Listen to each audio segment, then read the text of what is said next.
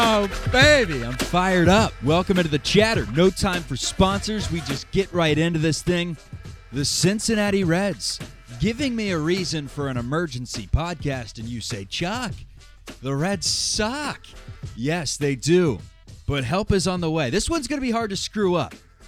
A little three headed monster down in AAA has now turned into two talented players in Louisville.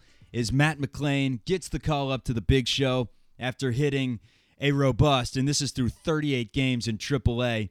McLain hit 348 with 12 homers, 40 RBI, an OPS of nearly 1200. If you play fantasy baseball, get McLain on your roster yesterday. I mean, at the very least, he's worthy of a tryout through the first couple of days at Coors Field.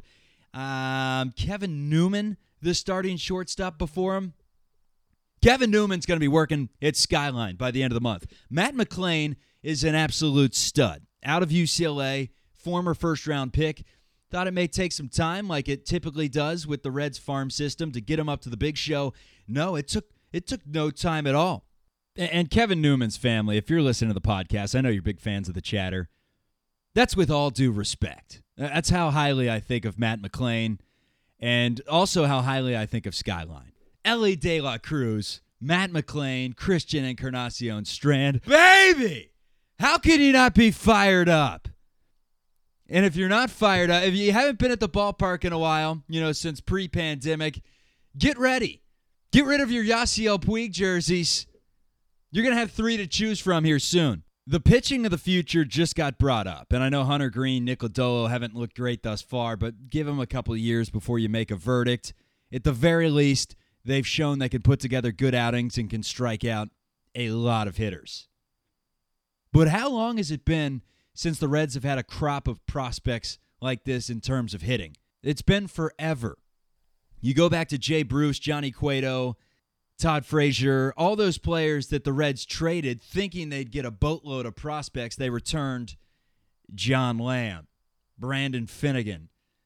Hell, who did Chapman return? I don't even know who was in those return trades because none of them were good. Not a single one. Irrelevancy.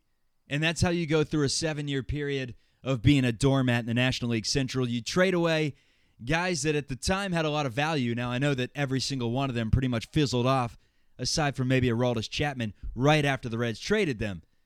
But they were high value players at the time, and the Reds got nothing in return. This crop of guys, I'm going to do it. I'm going to clap it up for the front office. You won't hear me do that often. But Elly De La Cruz, that's a diamond in the rough that they didn't have to pay much money to that no one else wanted, apparently because he landed in Cincinnati, Ohio. Now the Reds are doing the fleecing. How's Tyler Mahle, Minnesota? Oh, yeah, that's right. He's on the injured list. Now the Reds are doing the fleecing. So we think. None of these players have done anything at the major league level, and we should probably uh, wait to give a verdict until they do something. With that being said, it on paper right now looks like the Reds are doing some fleecing. Get in, losers. We don't need a cut payroll. We don't have to pay these guys anything. What a time to be alive if you're a Reds fan. Now, here's the thing that I don't understand you're getting no one to the games. Where else are you going to go? Apparently, everywhere else. Apparently, people right now are tubing on the Ohio River because no one's showing up to the ballpark based on what I'm seeing on the big screen. But Matt McLain's the first to get the call up. Now, if I was GM, these three would have been getting the call up at once because they're all ready. And quite frankly, the Reds have players on their roster that aren't doing anything for your future. And aside from that, they're not doing anything for this season either. I'm not calling out names. Wil Myers. If this was an emergency podcast, I would have our producer Eric Teffer dropping in the Will Byers. Will, Will, but I can do Winona Ryder well, so I'll just, I'll just do it. As an aspiring GM of a baseball team someday, however, I think the Reds did this one wrong. I don't know why you bring them up one at a time. They're all ready. This is the easiest press release in the world. Get all three of them on there and say, the future is now. Where else you to go? Honestly, that's what they should do. They should play off the Castellini flub of saying, where else you to go? And they should have The three on the press release. Welcome to Cincinnati. Where else you to go? And quite frankly, people would say, all right, it's time to get our asses to the ballpark because these three can absolutely play at an elite level. You want some numbers? Poindexter, get out the numbers, baby. Elly De La Cruz, according to Chris Welsh in spring training, was the best player on the Cincinnati Reds. And Christian Encarnacion Strand probably wasn't far behind. These two are ready. They are wasting mileage at the AAA level. Service time is over. There's nothing to worry about. At this point, they're depreciating in AAA. They have nothing left to prove. Elly De La Cruz got off to a, a, horrific start because he was coming back from injury. So I could see, all right, he, no time for the big leagues yet. Get him healthy, bring him up. He's healthy. He's had a fabulous month of May where he's raised his average to 278, has six home runs, 17 RBI, and an OPS nearing 1,000 at 958. Now, if you have an OPS in the big leagues above 850, you're a stud. All three of these guys, Matt McLain, Elly De La Cruz, and Christian Encarnacion Strand, have just about an 1,000 OPS and have been doing that at every stop of the minor leagues. And De La Cruz, Encarnacion Strand did it in spring training. They're ready. Encarnacion Strand can't play defense, I hear. Guess what he can do? He can hit. Guess what the Reds have open? A designated hitter spot. How convenient. Bring him in! Bring him in! Sell the press release, baby. While you're at it, you may as well just bring back the uh, Bronson Arroyo wig hat as a promotional item. Now, I know Arroyo, he doesn't even have to be there. Just bring it back. Be like, hey, McLain, De La Cruz, Encarnacion Strand are making their debuts at Great American Ballpark on Friday, and we're going to have Bronson Arroyo wig hat night. And Wily Mo Pena is going to throw out the first pitch because everyone has an irrational love for Wily Mo Pena. But the time is tomorrow for Encarnacion Strand to be next.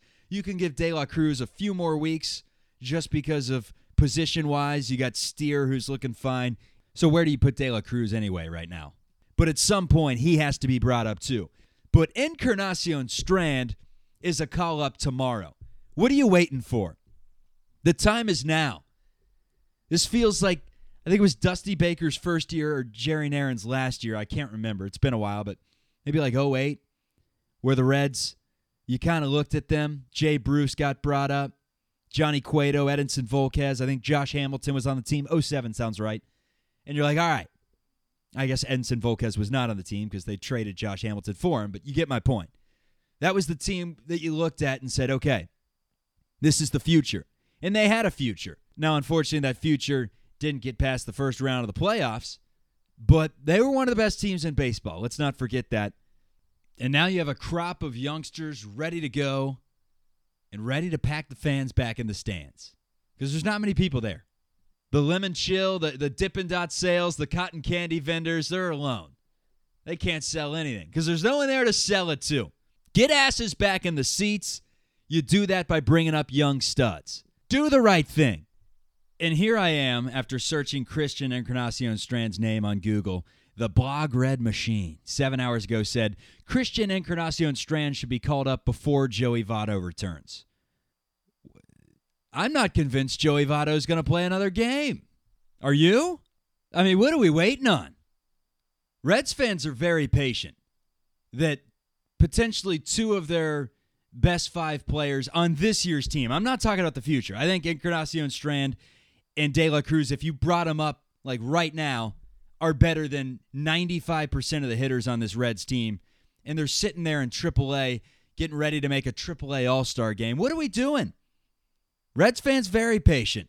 If I was at Cincinnati right now, I'd be outside of the Oakley Aglamesis with a picket sign. Bring them up. Bring them up. They've got nothing left to prove, folks. Eye popping numbers in AAA. I spent some time in the minor leagues. And a couple of seasons I was in Tennessee, Montgomery, for the Biscuits, the Smokies, whatever it was. These aren't numbers you see.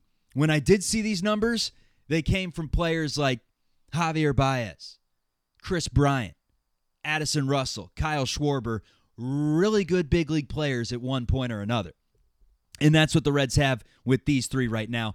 Why are they not on a plane together? Why are you not selling the press release? Why is it not three up, Three down. The Reds are here to stay. Here we are. What are we waiting for? All right, that's my emergency rant. It's funny, you know, because 99% of the podcasts out there, they'd be so happy. I'm happy talking about Matt McLain and how he gets called up and the Reds potentially had their shortstop of the future. I am happy. I told you at the very beginning, I'm fired up. I am fired up. But I'm also fired up in a negative way because I just don't know what the Reds are waiting for. Taking their sweet time, service time's out the window. Now, if there's something you want to tell me, find me on Twitter at Charlie Walter TV. Find me on Instagram. I think it's the same name. Find me on LinkedIn. Hell, I probably have a MySpace somewhere. If you want to add me, check out my top friends and see what Tom's up to nowadays. But I keep it real. I cover the San Francisco Giants, and these fans out here don't have prospects like this to look forward to. Casey Schmidt just got his call up. Giants fans are losing their minds because they haven't seen a hitting prospect like this in a long time either. The Reds have three of them. The only thing I can look at and point to why they haven't been brought up is maybe the, the Jose Garcia comparison, where he was potentially brought up too early, and maybe, just maybe, it affected his development. I don't know. I'm a big fan of if you're rolling, if your confidence is hot, that's when you bring them up. And these guys are rolling right now in the minor leagues. Having them hit for the all time record in Louisville having Elly De La Cruz mash a 1200 OPS, it's doing nothing. Then he has to break into the big leagues next year.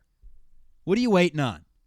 It's time. June 1, I want him up. If not, I'll see you at the Aglamesis. Here's the deal, folks. I'm going to be doing more of these podcasts. Give it a five star if you like it. Give it a review if you like it so we can pop back up on the rankings and take down Gun Talk. Tomorrow, Houdini is back. Chuck and Houdini. We're going to talk some chatter. We're even going to get into some Cincinnati Bearcats basketball as he is on the way. Houdini would marry Wes Miller if he could. Now, me personally, I hope Wes is still renting because there's a lot to be determined in the Wes Miller era. However, love the recruits, love the passion, love what he stands for, how much the players respect him, and I think the uh, the direction and the vision and his what is the saying? The movement. I, I love it all. I'm a fan of it. Still has a lot to prove. Houdini and I will talk about that and just get into a, a bunch of shenanigans. It's what we do. He'll ask me about hanging out in San Francisco. I'll tell you all good things. 70 degrees, it's sunny. Yeah, it's about $90 for a crab bisque, but aside from that, it's a great place. Hope everyone's doing great. Hope the Natties hanging in there. For my sake, everyone go out, order three cheese conies with mustard and onions, one with habanero cheese, please, and a water. And a water. If you're feeling a little crazy, see if they have some Mountain Dew Code Red. That was my uh, potion before CYO games back in the day. But hope everyone's doing well, and remember peace, love, and Joe Burrow.